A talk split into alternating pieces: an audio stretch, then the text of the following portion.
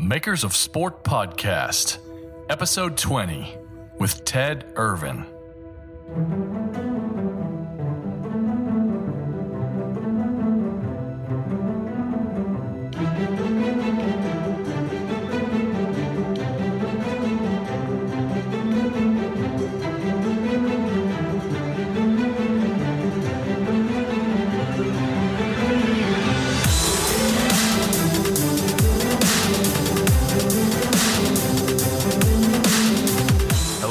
To episode 20 of the Makers of Sport podcast. I'm your host, Adam Martin, at T Adam Martin on Twitter. Today we have the pleasure of having Ted Irvin on the podcast. Ted is a senior design director at Vox Media, which is an online news and media company that owns the likes of The Verge, a very popular technology blog, SB Nation, uh, the sports uh, sports network of websites, Polygon, Curbed, and more. At Vox Media, Ted is responsible for the creative direction and brand management of all the properties, as well as hiring new talent. Welcome to the show, Ted. I appreciate you taking the time this Saturday morning to uh, come aboard and talk to me. Awesome, man. I'm super happy to be here. Cool. So I, I gave a brief introduction to you in the intro. However, I'd love to give our listeners a little bit more in depth on your background uh, as far as your start in design, which ultimately led you to Vox Media. So to take it way back, which is like much much longer than I'd like to admit um, publicly, um, I got my start at art school. Uh, I went to Tyler School of Art, um, which is part of Temple University in Philadelphia. Um, was always interested in you know uh, creative outlets, drawing, painting, and whatnot. Um, I think I had you know the grand designs of being like a comic book artist when I was in high school. Went to college, uh, saw what a lot of folks did after they graduated with like an MFA in painting, which was go live with their parents and become waiters and waitresses. Uh, decide it's super super glamorous, right? Uh, decided yeah. that something a little more practical would probably be better for you know me not moving home. Um, so decided to focus on you know graphic design. Um, at that point in time, there was print design and what you know we called interactive design. So I did a dual major um, in both. Graduated from from Tyler, um, moved down to the the DC area, uh, took a job at a really small firm called uh, Workhorse Creative. Um, did a bunch of branding work there. Uh, we did branding for like it was really really funny because if you're up late enough at, at night, um, we did stuff for Time Life, so it would be all over TV and infomercials. Um, we did stuff for Marriott. Uh, so we, we did, it was it was a, an interesting introduction to the idea of you know kind of like developing brands. Left there, took a gig at a moved back up to Philly, took a gig at a company called Design Force, which was a brand consultancy. Um, did a bunch of really interesting work there. They worked with like Marvel Comics around like licensing around movies, like Toy Biz, so like Lord of the Rings. You know, kind of like uh, for a kid who wanted to be a comic book artist at some point, it was kind of a, a dream gig for a few years. Left there and kind of did a little bit of a, a pivot in my career. I kind of hit one of those moments where I wasn't I wasn't quite sure what I wanted to do ended up back down in DC. My brother lives in DC. Ended up in, in DC, spending a little bit of time with him in between jobs. And the Washington Post had a uh, had an advertisement um, for a designer, and it was for for the website. And I'd kind of not, while I'd done kept doing web design on the side, I hadn't really been doing it as a, a primary gig. So much to my now wife, then girlfriend's chagrin, uh, I accepted a job in DC while she was in Philadelphia working for the Washington Post.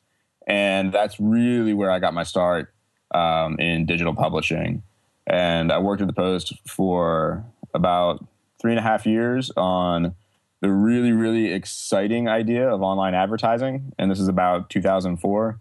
So I was a, an expert at creating uh, flash banner ads uh, yeah. and, and, online marketing campaigns. But I think what was really interesting about that and what, what has you know served me well in my stops you know after the post is that it really gave me an understanding of the the business side of you know operating an online like online property or properties so that was that was a, a bonus um, from the Post, I went to AOL, and AOL was one of those jobs in DC that if you're a designer, like at least back then, like almost everyone had had kind of worked there, and it had like a good and bad like reputation. It was, you know, it was known as a, as a, a safe place to work unless they were doing layoffs, but you might not be doing the most creative work of your life. So I ended up there, and you know, I was a little bit hesitant to go, but uh, you know, I went out there and met some fantastic people. Um, they were just, you know, it was, it was, literally amazing. So it put me a little bit at ease. Um, I actually got my start there on um, the women's channel, uh, working on the redesign of StyleList. Um, wrapped that project up, and it turned out that AOL Sports was going to become well. They already had Fan House, right? Like Fan House was a really, really popular blog. They also had AOL Sports. Uh, but what they wanted to do was turn Fan House into the flagship sports site. So they were looking for someone to to help lead that project, and it was you know fortunate timing that I was wrapping up the my work on StyleList and was able to jump over and work on the Fan House rebrand and relaunch.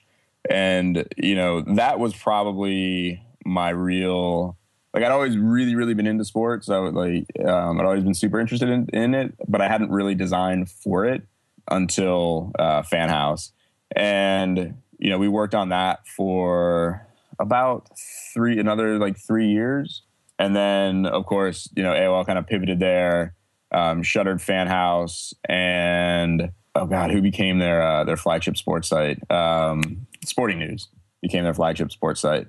So after after we they decided to to shut down Fan House, you know, I, I realized that like I, I, really really loved doing working on sports. One of the designers that worked for me at AOL had left to go work at SB Nation, and he had been bugging me to meet with his boss and talk about the the idea of potentially me going and helping lead design at SB Nation. Um, I kind of blew that conversation off for, for a few months, kind of trying to figure out what I wanted to do. Uh, and then finally went and had um, a great barbecue dinner with uh, Trey Brundrett, who is the chief product officer now at Vox Media.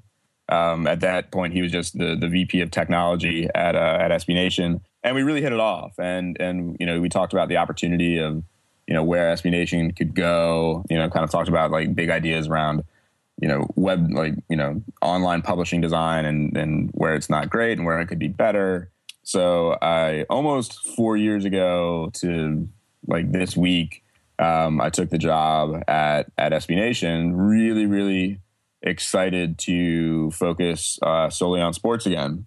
And the, the, the funnier part of the story is about three weeks after I got there. That's when we announced that we were um, the, the, editorial team from Engadget was coming over from AOL, and we and yeah. we kind of announced the Verge. Um, the circle of life, man. so so that that's kind of like the the long version of of how I got to uh, to Vox Media and, and SB Nation. Cool. So uh, SB Nation is is uh, a bit of an interesting story. I remember seeing it years ago and thinking, you know, who are these guys? Like this is they tended to uh, to be doing things differently uh, I feel like that SB Nation really came onto the sports, the online sports scene with a boom. Can you talk a little bit about the story of SB Nation, like its origin and the idea behind it, using content creators from around the country who were already producing solid content for their prospective teams? Yeah, so I mean, SB Nation is, is is really like a fascinating story because it you know it really started with one person, Tyler Bleszinski, and uh, Athletics Nation. You know, he he felt that there was a kind of a big white space in sports coverage that, you know, while you might get some good local coverage, there really wasn't fan centric coverage, and you know, he wanted to kind of like fill that gap. So he launched Athletics Nation. Um, it went really well. Uh, one site led to six sites, and then from those six sites, we've grown I think at, at, our maximum we had like 330 sites. I think we're down to somewhere around 310 to 315, you know, uh, sites for teams and fans. And you know, the, the one thing, and it was funny because you know I hadn't been like I'd kind of known of, of SB Nation, but um, I grew like I went to school in Philly, um, so I, I was uh, unfortunately um, a Philly sports fan and you know, like Bleeding Green Nation for for Eagles news is really really great. And you know, as, as I was you know kind of researching where about you know this potential move, it clicked that I was like, oh wait, I was like, this site that I go to every day is actually part of SB Nation. And you know what they were able to do and, and continue to do is you know provide one provide decent coverage of you know your your team that you're super into um, but two give you an opportunity to post about that team and and to write about that team. A fascinating story is brian floyd um, who's the managing editor of of sbnation.com um, got his start as a commenter on a blog um, and moved from like commenting on a blog to writing for a blog to managing that blog um, to then becoming manager editor of SBNation.com. So it, it's also been a way for us to find talented people that want to come and and work with us. That's that's a that's an interesting point that you make there about you know going from commenter to moving into uh, you know being the lead uh, what did you say? Lead editor of the, the of the site, the, man, the managing. Okay, editor. yeah, yeah. So because it's, I think in today's sort of internet, social internet era, you see this happening a lot. Like I know locally, so I'm a I'm around Lexington, Kentucky, and uh, I'm a Kentucky sports fan, college sports, obviously. And uh, you know, there was a guy here that started a blog like called Kentucky Sports Radio, and then it grew into this big thing, and now he's like on TV now and all this stuff. And he was like originally like a lawyer, and I know the same thing happened with Clay Travis, who's at Fox Sports. Uh, I don't know if you're familiar with him, but he started a site called Outkick the Coverage, and it was sort of an SEC football blog, and it grew into this thing. So it's it's crazy how this vertical sort of provides people that weren't necessarily working in it that might be super knowledgeable about the the business to. Uh, to move into these other these other areas. Um, I, I, do want to touch on so uh, as far as uh, you know, SB Nation started, and then so so where did Vox Media come into play? Like, did they was it a company that already existed and they purchased SB Nation, and and you know then morphing into sort of like other other verticals? No, no. So it's actually the the name is is uh, a, a little bit of a, a funny story. Um, so what uh, SB Nation's parent company um, had a, a, very very sexy name. Um, it was called Sports Blogs Inc. Um, blogs yeah. was, was, blogs was all capitalized, and uh, so that, that's what that's what appeared on our our checks when we when we got paid. And uh, the conversation we had internally was obviously that name as as you know a for for a a growing media company wouldn't work. So what we did internally, we just kind of did a uh, a naming exercise and a, and a branding exercise and came up with the name Vox Media and and so we kind of morphed from Sports Blogs Inc. into into Vox Media.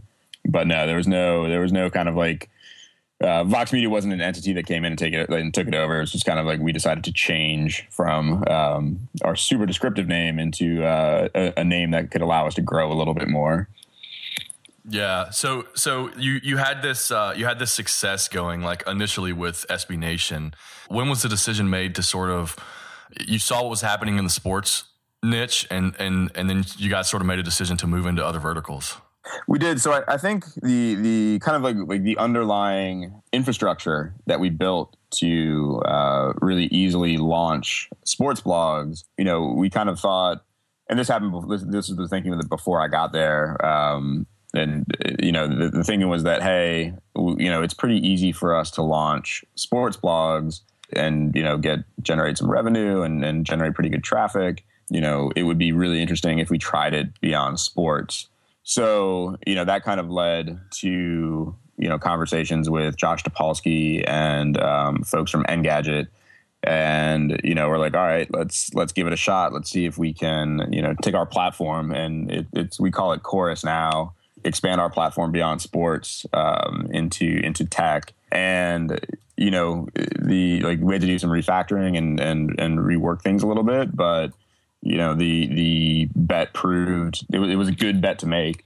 And you know from there we had the opportunity with chris grant and you know some folks from joystiq some folks from kotaku and and some other people to to launch polygon. So we quickly went from like it's, it's kind of funny because I'll, I'll say we quickly went from like you know one vertical to three verticals but like with one vertical being a collection of 300 sites. So you know from you know, with, within me being uh, there a year and a half, we had, we had gone from you know just sports to sports tech and and gaming, but none of that could have been done without kind of like the forward thinking ness of like of you know both like Trey Brundrett, um, Pablo Mercado, Michael Lovett, Ryan Gantz. Like those were the kind of like the four key people that that helped build our platform. So did w- making those moves? Did you have people that were sort of like they came to work on sports? They're super interested in sports, and then you have to kind of move into some of these other other areas. Was there some pushback at all uh, uh, during some of those times because of that yeah. reason?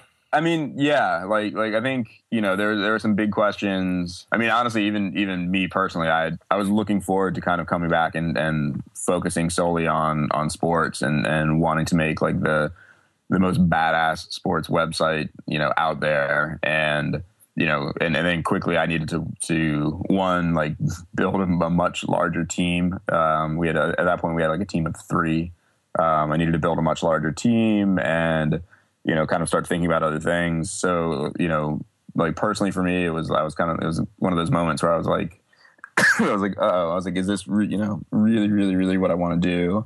Um, fortunately, the answer was yes. For some other folks on the team too, they were, you know, it was, it was a little bit of a moment of pause because it was, it was a big shift for at that time a small team.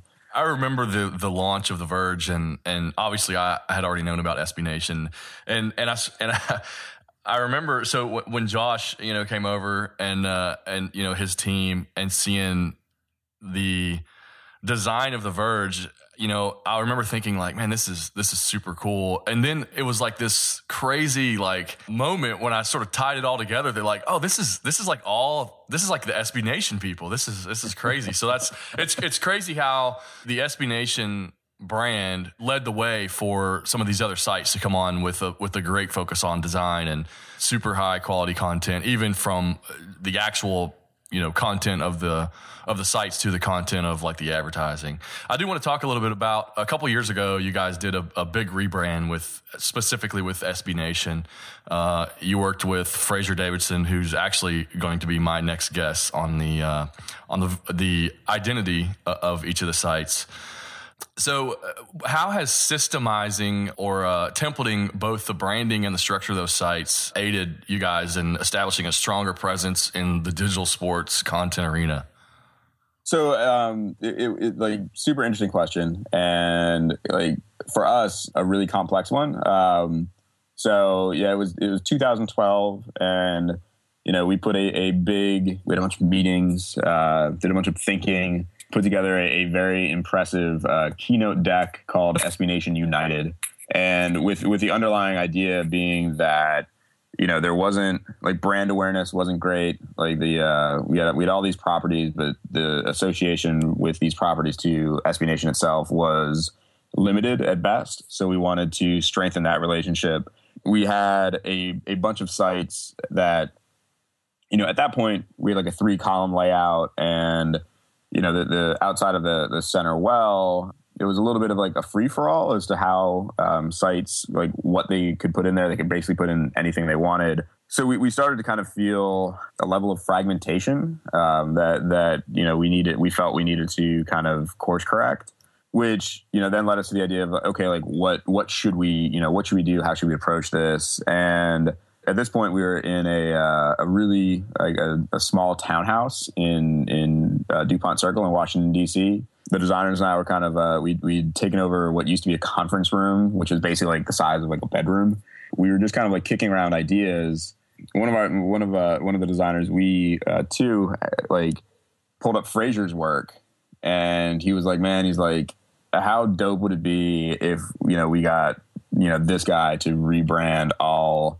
At that point 330 sites and I was like, well, one, that sounds amazing. I was like, with two, I was like, I, I have no, like, you know, we should see if he'd be interested, but like, that's just a mass, like, to me, it was just a massive and kind of like intimidating project. And right.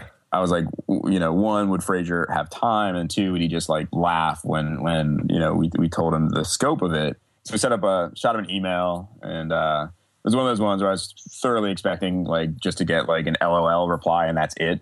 However, that didn't happen. Uh, and he and I set up a Skype call and just kind of walked through the project. And, you know, he's like, yeah, I, I want to do it.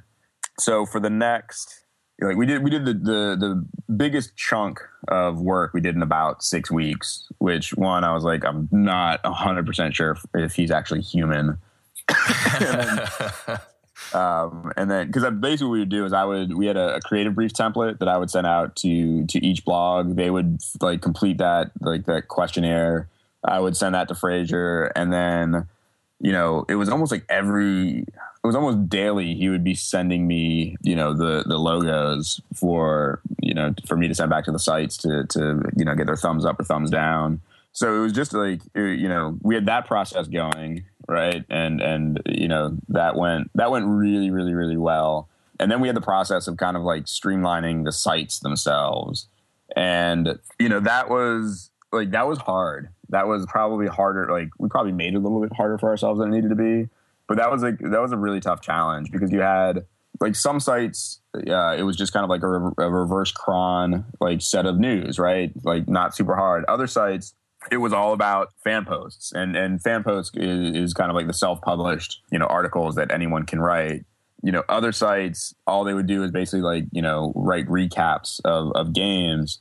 So, you know, in many ways, as much as it was a reorganization of you know, and restructuring of the UI of the sites, it was also for for some sites, it was you know they had to kind of change and, and adapt what their editorial um, practice was, and you know for some people it was very very you know uncomfortable, and it, it was a big shift. So, it, you know, it took we have awesome support managers and you know, it took a lot of conversations and a lot of us working together and, and working with our bloggers to, you know, kind of make sure that this ended up being a, a, a positive experience as opposed to a super negative experience.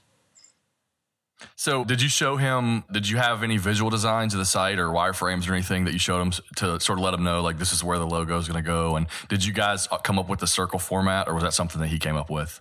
Uh, so we actually really had. I think when he when we started working with him, we had we had just finished up some sketches around typography. We literally did not know like how the how or where the branding was going to sit in the nav.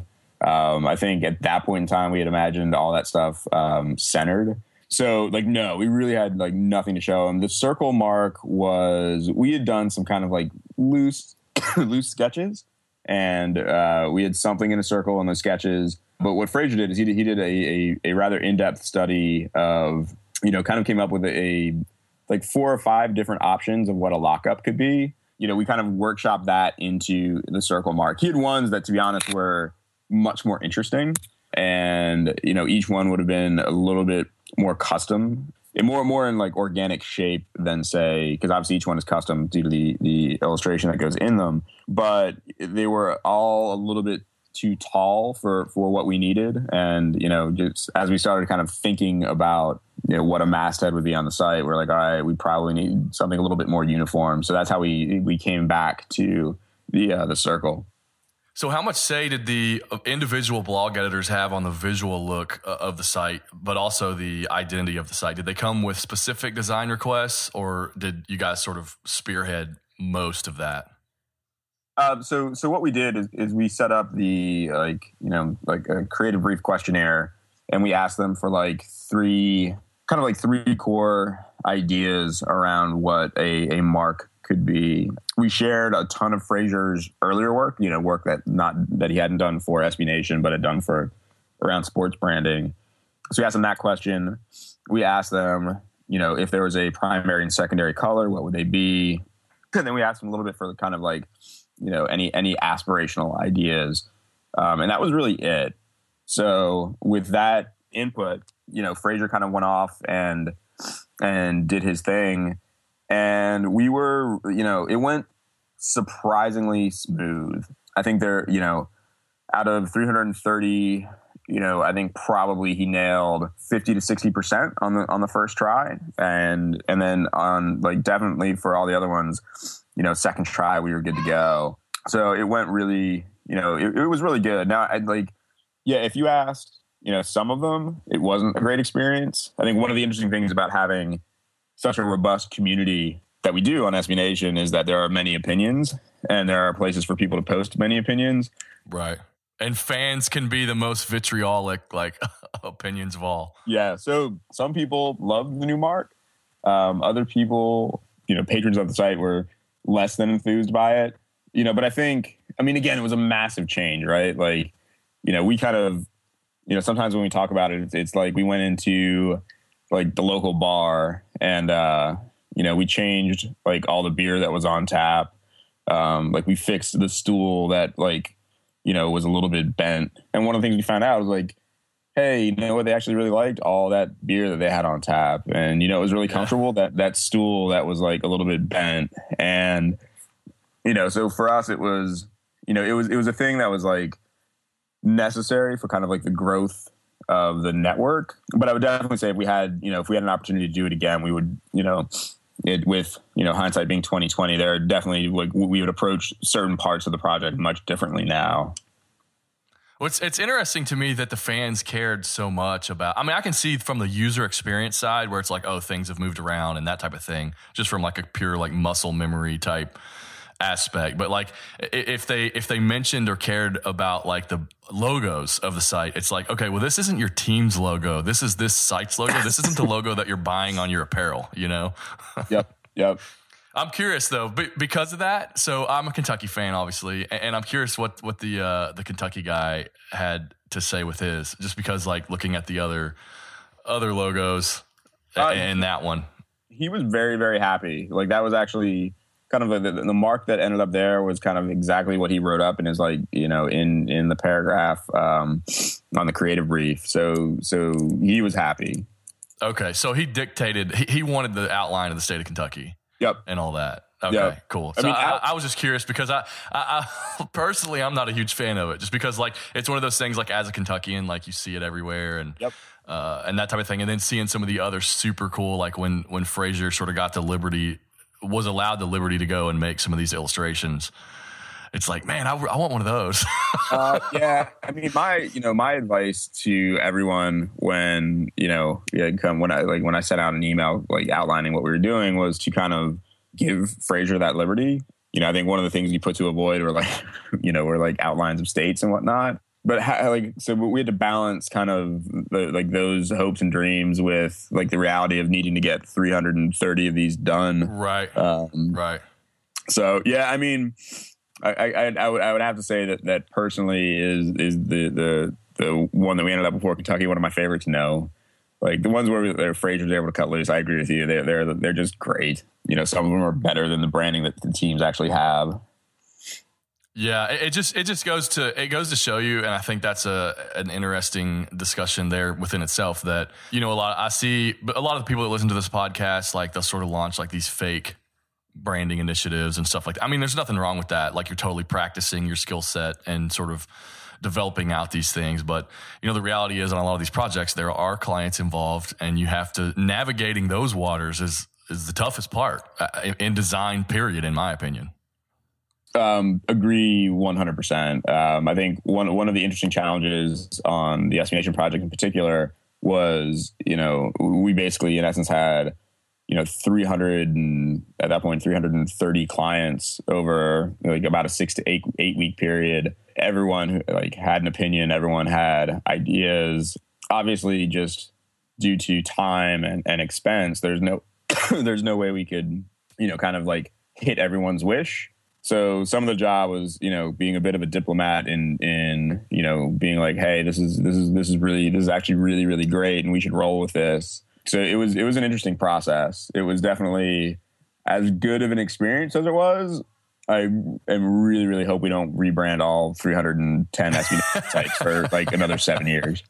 Yeah. So, did you guys? I know that media is completely different in terms of like what they can use trademark wise and and name wise and that type of thing. It's not like you guys are necessarily selling merchandise with you know like a sea of blue on it but i'm curious if you ran into any pushback from schools as far as like licensing and things like that just be, because some some of the names um, so we are really, really fortunate at, at, Vox Media. We have an outstanding legal team.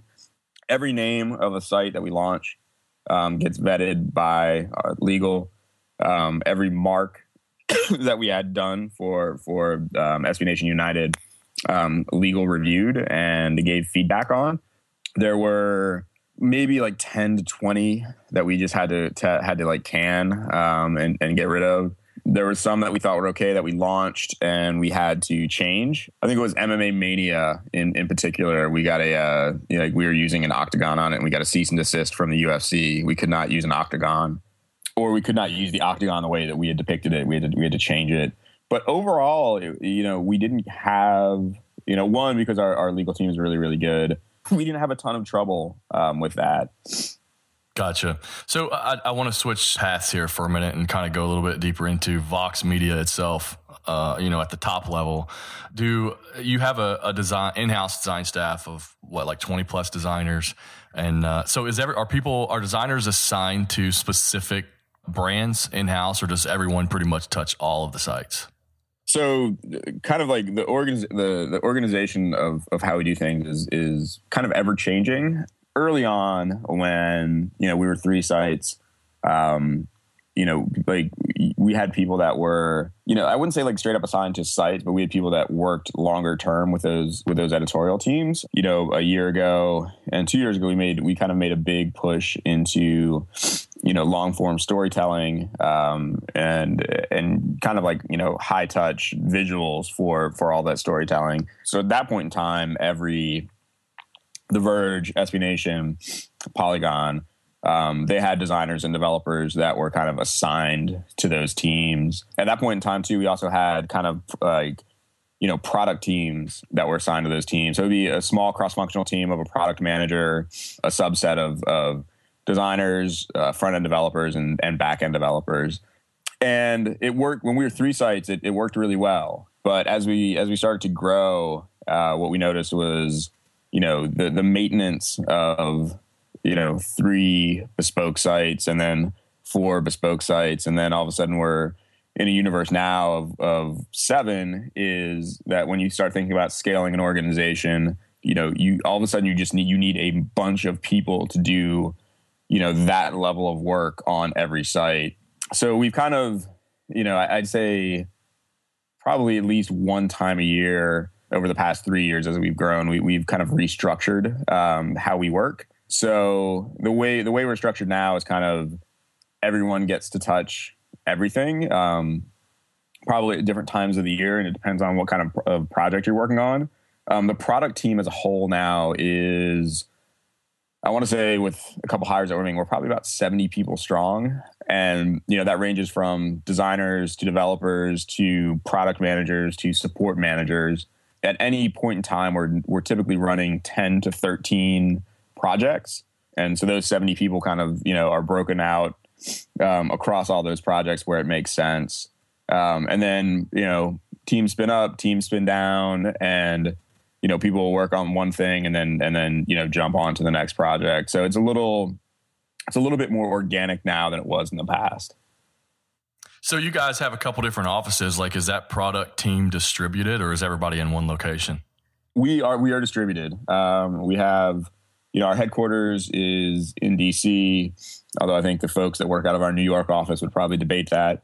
Um, um, and then, you know, we have we have, and then we have a bunch of folks that that uh, work remotely around the country. We have people in Canada. We have people in Iowa. We have people in California. Um, my boss runs a Trei runs a, a small office down in Austin, and you know, so I think we've you know, we, and with distributed teams, obviously come you know some challenges. Um, however, technology is, is, a wonderful thing. We use Slack all the time. Uh, that's like the majority of our communication yeah. happens there. Google Hangouts are our best friend for bigger, more important calls, like things like GoToMeeting. You know, so we we've been able to kind of you know make like distributed teams work pretty well. That's great, man. I actually uh, I'm a huge fan of remote work. Just uh, you know Jason Fried's book Remote, and uh, I I myself live rurally, and because of family being here and that type of thing, like I just I sort of this is where I, I love it here. You know, like I don't want to have yep. to pick up and move to like a bigger city, and, and I think it's great that you guys do that. And honestly, you know, you see, I think when you see some digital agencies and you know, technology companies that sort of claim to be technology companies, but they don't allow for remote workers. Like, in my opinion, it's sort of like, well, are you truly fully digital? you know, like if you still require people to come in every single day to this particular office. No, no, like whole, wholeheartedly agree. And then like we've got some some kind of like cool policies where if people, you know, for the people that are in you know either DC or New York, and honestly, even if you're remote, like if you decide, hey, I want to go work from Spain for like a month or two, um, honestly, anywhere in the world, as long as there's an internet connection, um, like people have the flexibility to to, to do that. I don't think they take it often enough, but because it's funny, because obviously, like you know, you know, with, with having kids, the the flexibility of like you know, going somewhere else for like an extended period of time is, is super hard. Right. But you know, we, we've had some people take advantage of it and it's, it's, it's really cool. They come back and they're just like, yeah, this, it was like amazing to be somewhere else. And it's really great to be back. Yeah, that's that's awesome. I actually so in between episodes of the interview episodes of this show come out every other week, but on the in between weeks, I'm actually I launched a new series on the last episode actually called Halftime, where it's like a 20 minute show of me just talking about I've been a freelancer for pretty much most of my career, with a brief stint as a partner at a web shop uh, in Lexington as a creative director. But the, one of the topics that I'm touching on is. Uh, remote work. Being, you know, as long as you have an internet connection, you can connect with people all over the world. You know, for example, I, I mean, look at us right now. Like you're in DC and, and I'm in Kentucky. You know, we're having this sort of deep conversation, uh, and and it doesn't it doesn't matter. You know, like that's that's the beauty of it. That's not to downplay human actual you know physical interaction with human beings by any means, but you know, as far as work and if you design if you're a designer and, and making things for like the web, then you know there, there really shouldn't be a reason that you sh- you should have to go into a place every single day. So that, I think that's great. You guys are doing that. Yeah, no, I agree. And I mean, I, I think I think what's interesting too is you talk about like, the, the human contact part of it, and um, like one of the things we do annually and sometimes twice a year, depending upon if we can make it happen, is um, we get the entire product team together and you know some parts of the other company, and, and we do a hack week. We've done it in Austin, we've done it in DC. Last year we did it in Philly, and the projects can be related to stuff we need to do for the company. The projects can be completely, you know, unrelated. But it gets give actually like gives all of us a chance to be in one location to kind of like remember that you know, hey, that that dude that I talked to out in California is you know actually a real person, not just like a you know a disembodied voice um, or you know a bunch of characters in a uh, in a chat window. Um, right, right. So, so there, he's, not, he's not a random blog commenter. um, so, so there is, there is like sometimes, especially with with a team of, of like our size, it, it, it there are positives of, of, getting everyone in the same room um, at least once a year. So, so once uh, you know, so you have this, you have this site, you know, well, this network of sites, but you know, once like on a project like SB Nation, so once that's launched the, the the redesign. And you know it's sort of you've got this templated thing going for all of the content creators and then you know they have their own i'm assuming uh, uh, custom cms that you guys built that they can upload their things with. What does the day to day of the designer's role become from that point like once one of these large projects comes about? So i mean for SB Nation in particular you know we we we launched you know, we we probably didn't have. I shouldn't say probably. We definitely didn't have a long enough like public beta before we uh, before we just kind of like pulled the trigger on things. Um, so for SB Nation in particular, the the next month, if not like three months, were us working with the community to kind of fine tune what we had rolled out and to kind of like you know one just to make sure that they understood that like we were you know listening because it was such a massive change and then two to to help make the sites better. But I mean, I think what, what's been fascinating over the past four years is that you know typically once one of these big projects kind of like spins down um, we either already have another massive one underway or we have another really really large uh, initiative that that you know people need to to to jump on. Like there's not a, a ton of of downtime um, like we just relaunched uh, eater.com this fall uh, the team that was working on that uh, immediately jumped onto redesigning uh, racked.com, which we're going to launch later this year, all the way going back to, you know, almost this time last year um, when, you know, we, when, when Ezra Klein, Melissa Bell, and Matt Yglesias came on to Vox Media. Um, at that point in time, we actually didn't have we had two we had two choices. We could either launch really really quick, or basically wait a year until schedules opened up on our team um, with the amount of projects that were happening before we could launch their site. So obviously we chose to, to launch their site quickly, and and we kind of, you know, it was it was funny because a lot of us who the more senior members of the team who spend the majority of their time in like Google Docs and meetings and other other fun things um, outside of designing and developing things. It was kind of like we got the band back together and, and actually made something again. So that was that was actually a blast. But yeah, on a day to day, like we've got we've kind of got big buckets of work. Like right now, we have a team called um, News Apps, and and the stuff that they work on are kind of like it, it's across all verticals. You know, so the NFL season preview, uh, the Verge 50, the Big Eater 38 uh, that just launched. Like they work on these kind of larger features um, that roll out. They also work on developing repeatable tools that we can pass out to all the editorial teams. Um, you know, one of the one of the big ones they rolled out there was like a meme tool, which is, you know, super simple. It's it's like an image, a color overlay, and then like your like the branding of the site and some text, all basically within a web form that then, that then can get blasted out with like all your tweets. Because obviously the engagement of a tweet with a photo is much better than one without a photo.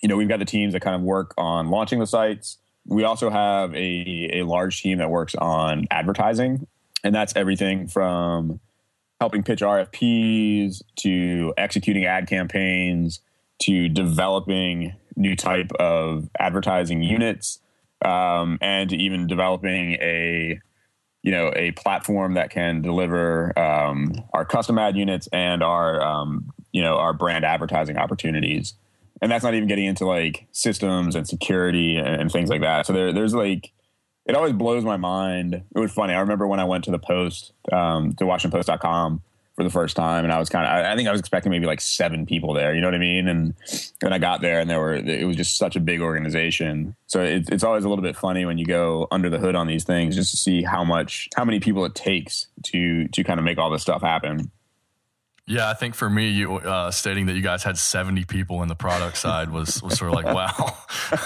wasn't wasn't expecting that.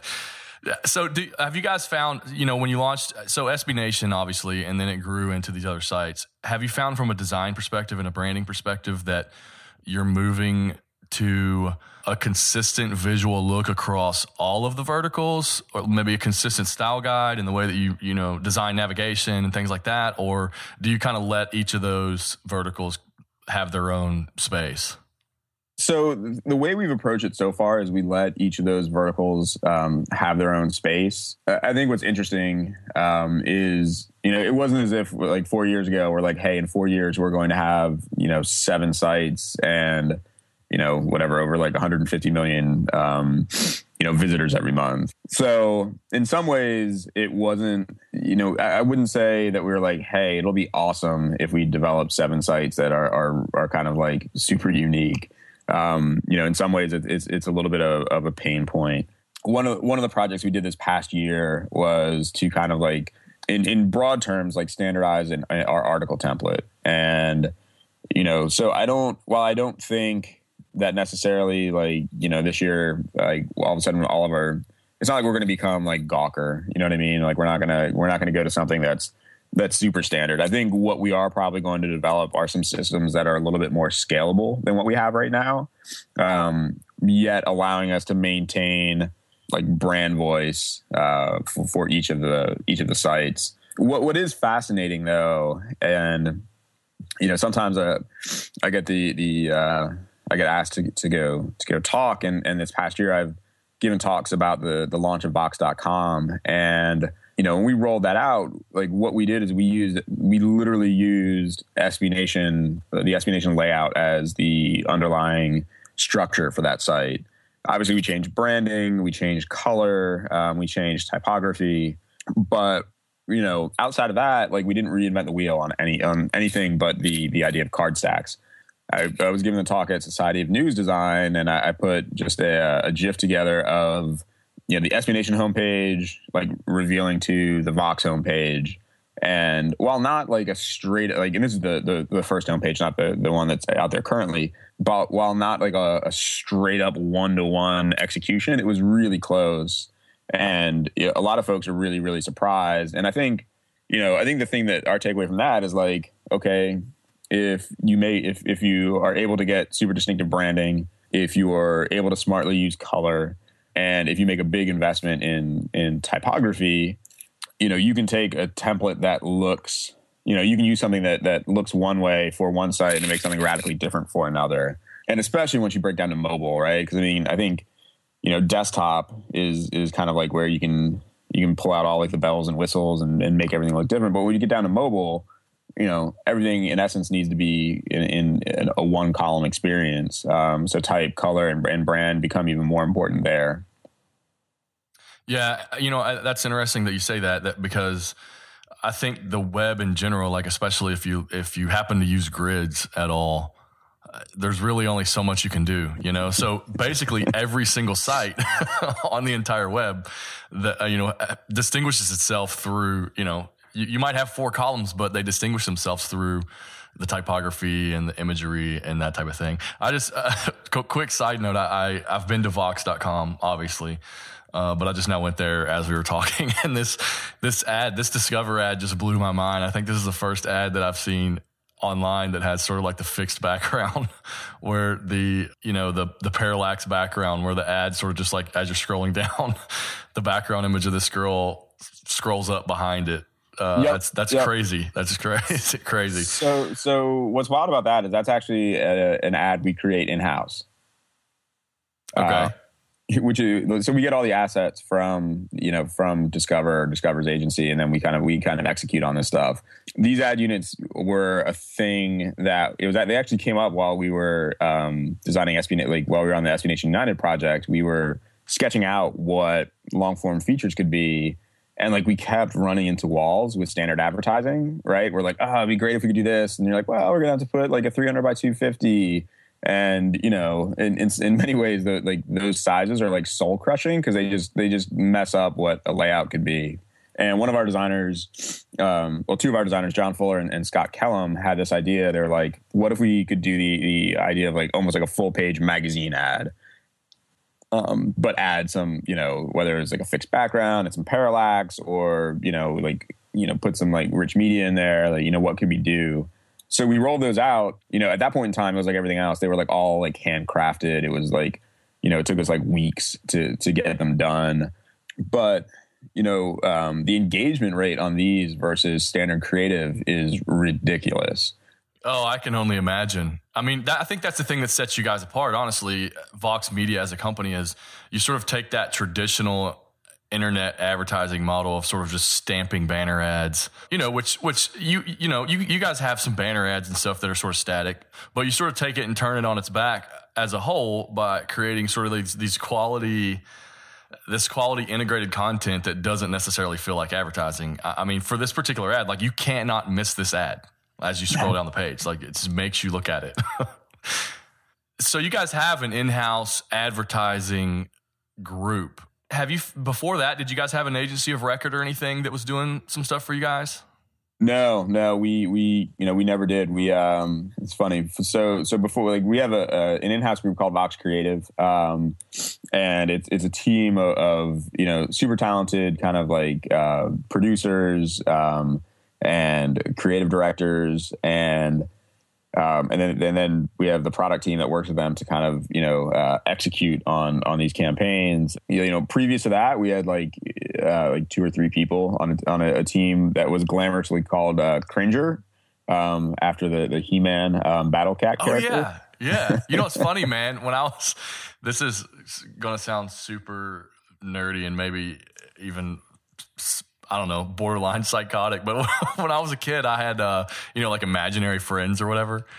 And one of my friends, one of my imaginary friends was Cringer because I was like such a He Man, He Man fan.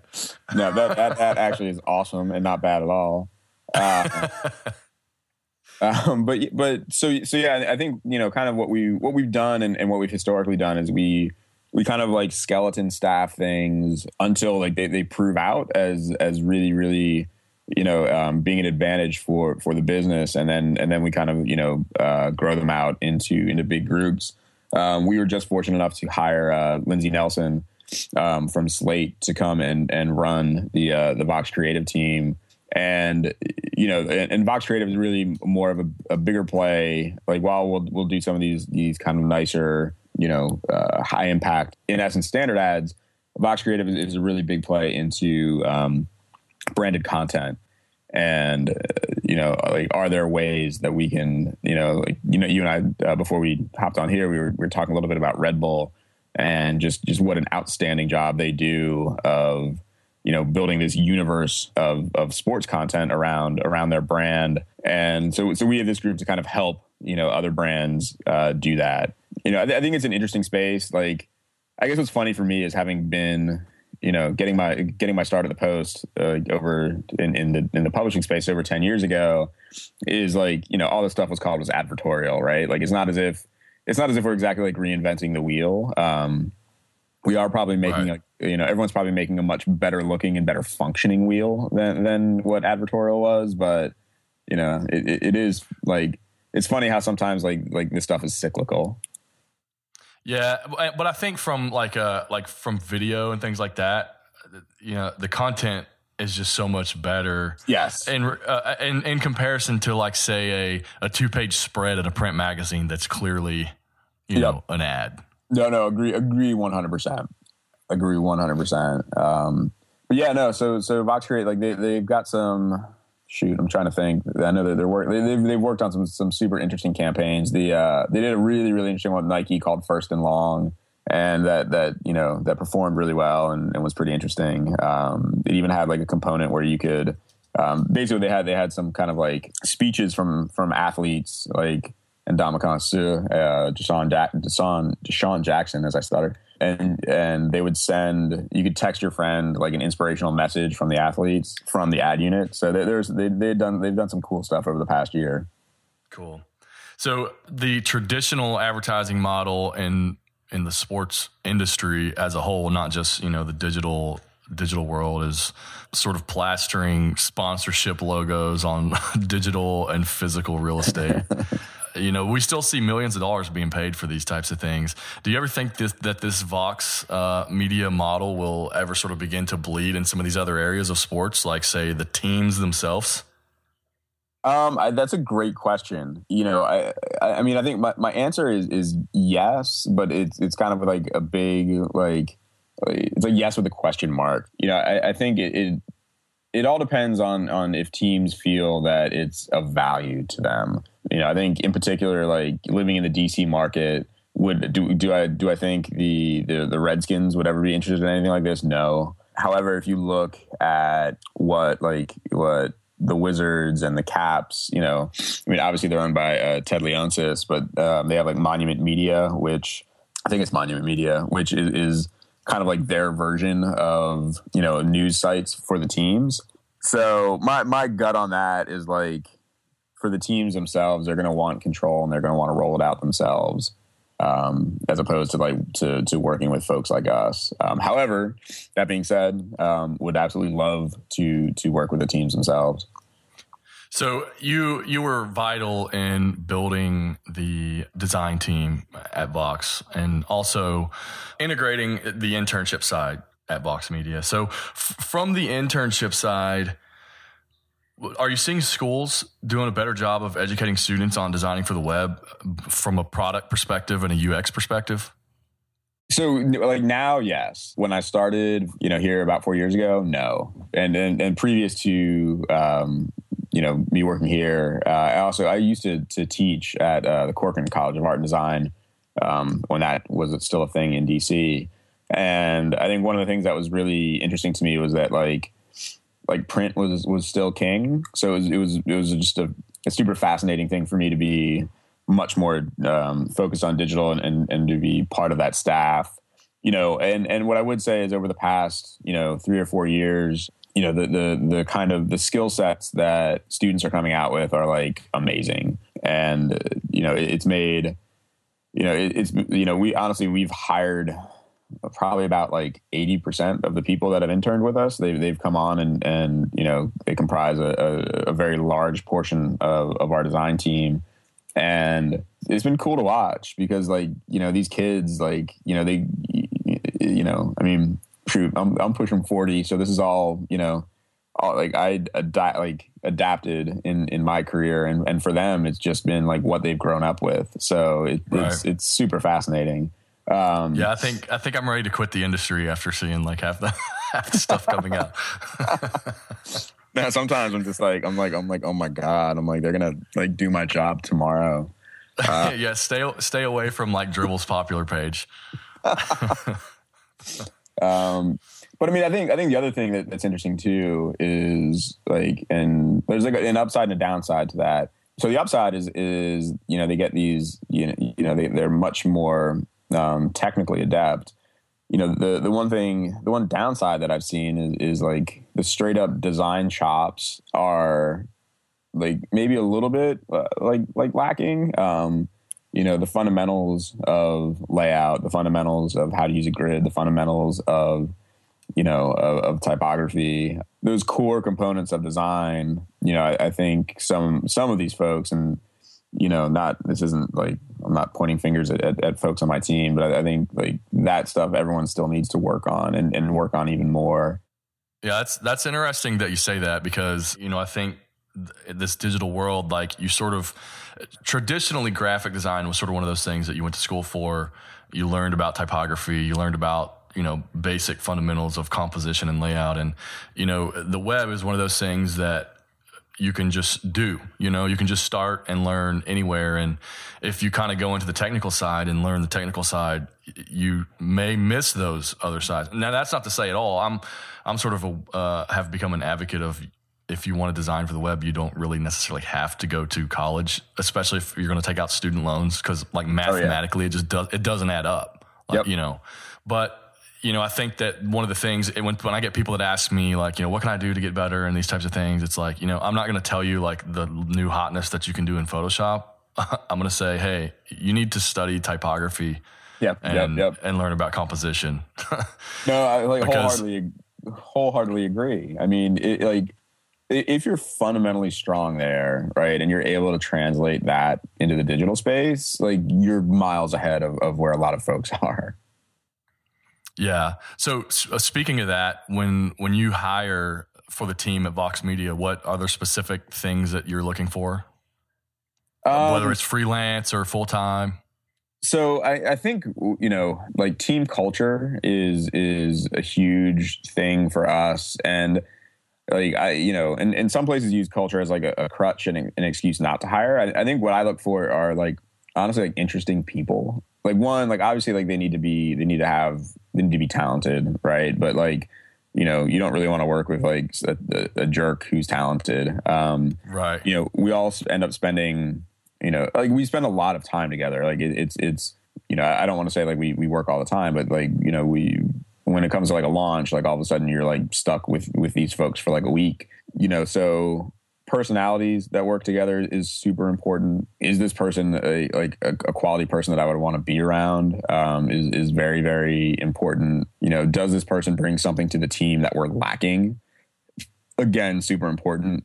You know, I think I think you know diversity has been a, a huge conversation um, within you know the, the tech industry um, over the last year, and it, it's been one of the focuses for you know us in particular you know, we started our product team in sports, and you know, I think it's it's you know safe to say that that within that kind of like subset of of media, it's a a male dominated space, and and you know, we've had to work hard, and we still have a lot of work to do, but to get our team as as diverse as we think it needs to be, you know, so those are those are kind of interesting challenges as well.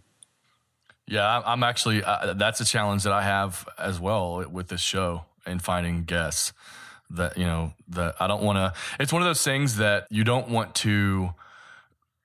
Diver- I'm not a fan necessarily of diversity for the sake of diversity, right? Like, I, I guess it's like, you know, I don't want to just bring somebody on because they may not be like me, a white male, or they may be a female.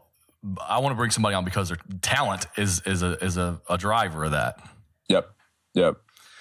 So, um, real quick, can you touch on the differences of uh, design director, which is your role, and then creative directors at Vox Media? Because we see, you know, you can have creative directors at a design agency and that type of thing.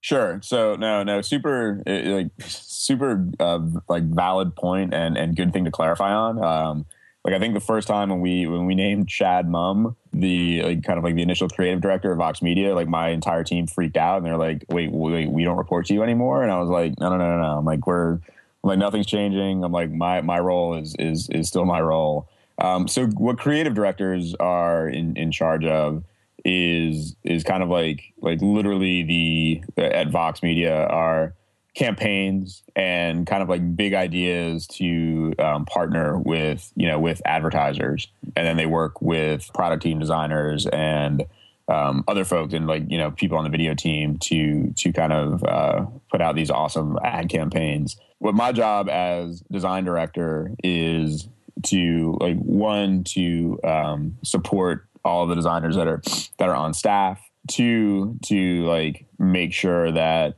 the work that you know is is public facing is as good as can possibly be without making everything insane um, and micromanaging anything. Um, and then you know it, it's also you know it, I think what's interesting too is it's kind of like like morphing. You know, that like the way we're thinking about it now is we're going to have some like some visuals teams. So a lot of it is kind of like making sure that all the right people are communicating at the right time is is another big portion of it you know, it's, funny because people are like, "What's a typical day for you?" And I was like, "Yeah, I don't have one." I'm like, you know, some days I could I, I could actually be designing things. I'm like, other days I'm like, I'm going to be working on kind of like you know organizational design, and then like some other days I'm going to be like straight up working with with people on like, hey, like where do you actually want to go in in your career? Like, you know, I think I think that's the other big thing too is that you know, one we want to like like hire great people, and we like we hope that those people stay with us. But you know, if if like we aren't you know able to help, like if they can't get what they want out of their career here, you know, we want to be able to help them get it. You know, find that that perfect gig and go do what they want to do somewhere else too. Like, so that, that's like another big part of it.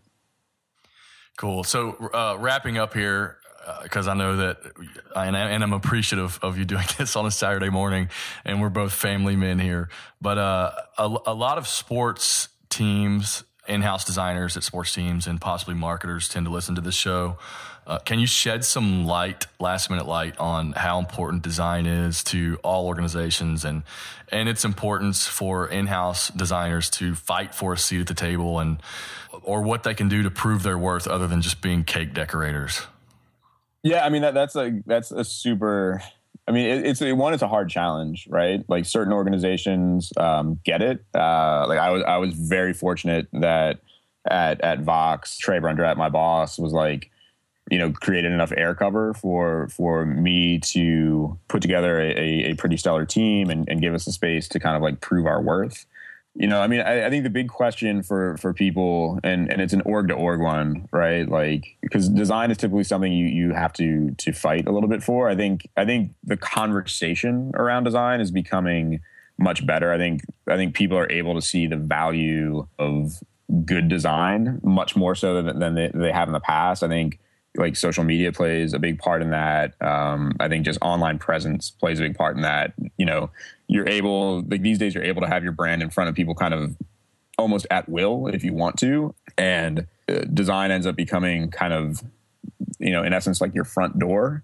And you probably want like your front door and your storefront window to look stellar and not kind of you know look like a you know a trashy part of the neighborhood. Um, right but you know, I, I think for folks that want a seat at the table, you know, a lot of times what you have to do is figure out what the business value is. Like, you know, what you know, and find allies within there, and you know, you know, become close with those folks, talk to those folks, see what their hopes and dreams are, figure out how your hopes and dreams can align with their hopes and dreams, and then like start, you know, proving that that hey, guess what, like not only am I going to make things look good, um, but I'm also a great strategic partner for you. If, if your goal is, you know, to increase, you know, sales by whatever, like, you know, 30%, like, let's talk about it. Maybe I have some ideas that can help us um, sell much more, like sell more merchandise um, or sell more tickets you know? So i think i think some of that is like the idea that as a designer you just want to design like sure you can you can have that job within the organization. However if you're a person that you feel that like you want design to have a seat at the table like you've got to go out make those relationships talk to those other folks that have seats at the table and then carve out your seat at the table. That's great advice man. And i think that's uh we will wrap with that one. That's uh, in strategy, strategic, being strategic about you know your moves. I think designers, there are designers that just want to make visual things, and that's fine. You know, but if you sort of want to move up in this field, I believe that you have to sort of become a little more strategic and very business focused in your craft, which is part of why I'm doing halftime, the in between halftime speeches of these these shows. So, man, I, I, appreciate you taking the time to come on board. Where can our listeners support you and reach out to you online if they want to get in touch? Sure. So um, on Twitter, I am uh, Ted underscore Irvine. So that's T E D underscore I R V I N E. Um, if you want to catch up with uh, what we're up to, um, that we have a product blog. It's product.voxmedia.com. You know, there are a ton of, of you know, super, super talented folks, much more talented than me, um, that write, you know, about all things design, all things tech, um, how we approach problems. We've open sourced a bunch of things. You know, uh, you can also reach me um, if you want to email me and have any comments or have any thoughts or have any questions. Um, love talking to people. Um, it's just ted at voxmedia.com you know, right now we're we're hiring, not really on design, but we're hiring uh, um, on the front end, like front end uh, developers and whatnot. So it's a if you're interested in sports, if you're interested in publishing and media, you know, I, I like to think we're we're a pretty good place to work. You know, we have a really great team, um, and you know, we love to talk to everybody. And you can and you can work from home in your in your boxers if you want to. Sometimes, sometimes, um, if you're super clever, you can work from like the beach in a bathing suit, like, or in Europe or in Europe. Um,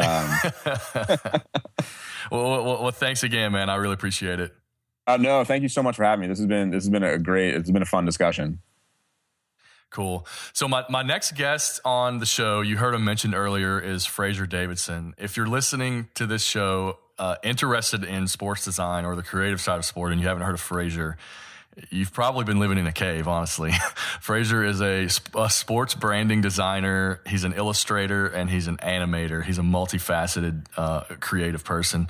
He's the founding partner of Cub Studio, which is a London based animation studio. And he is also the founder and creative director of a sports branding agency called Field Theory.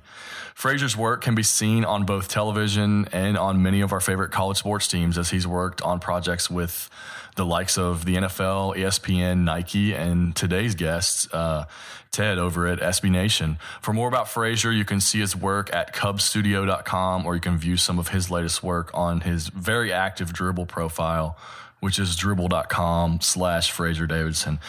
Big thanks again to Ted Irvine for taking the time uh, to come on the show and, and give us some of his input. You can again, you can follow him on Twitter at Ted underscore Irvine. And then the Vox product blog that he was talking about earlier also has a Twitter account, which is at Vox product. Also be sure to check out some of the work him and his team do at voxmedia.com, which where you can see all of the other brands that they are working on, uh, the other verticals and, and, uh, and the obvious one, uh, which is SB Nation.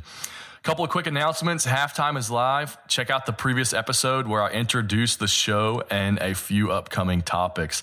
On next week's episode, I'm going to be discussing imposter syndrome. So that should be a, a pretty interesting one for most of us. Also, recently we had our first Google Hangout over the holidays. A few listeners and episode 13 guest Chris Bazin joined the Hangout, uh, and we sat around and just talked shop. Planning to try to do one of these uh, every month from now on, and I'll include a sign up sheet in the community when it launches. But for now, if you're interested, it's on a first come, first serve basis, unfortunately, because Google only allows 10 people max in these Hangouts. So keep watching at Makers of Sport Twitter for details. And if you want to get in on that, there's a few spots left on this next one. Email me info at makersofsport.com. Lastly, be sure to follow myself on Twitter at T Adam Martin. And if you haven't done so and are listening to this content from these awesome guests, then please take two minutes and write a review of this show on iTunes. You can get there by going to makersofsport.com slash iTunes. I'll also accept ratings on or likes on Stitcher, SoundCloud, or whichever application you happen to be listening to. I'll see you guys around Twitter. Until next time, have a good week.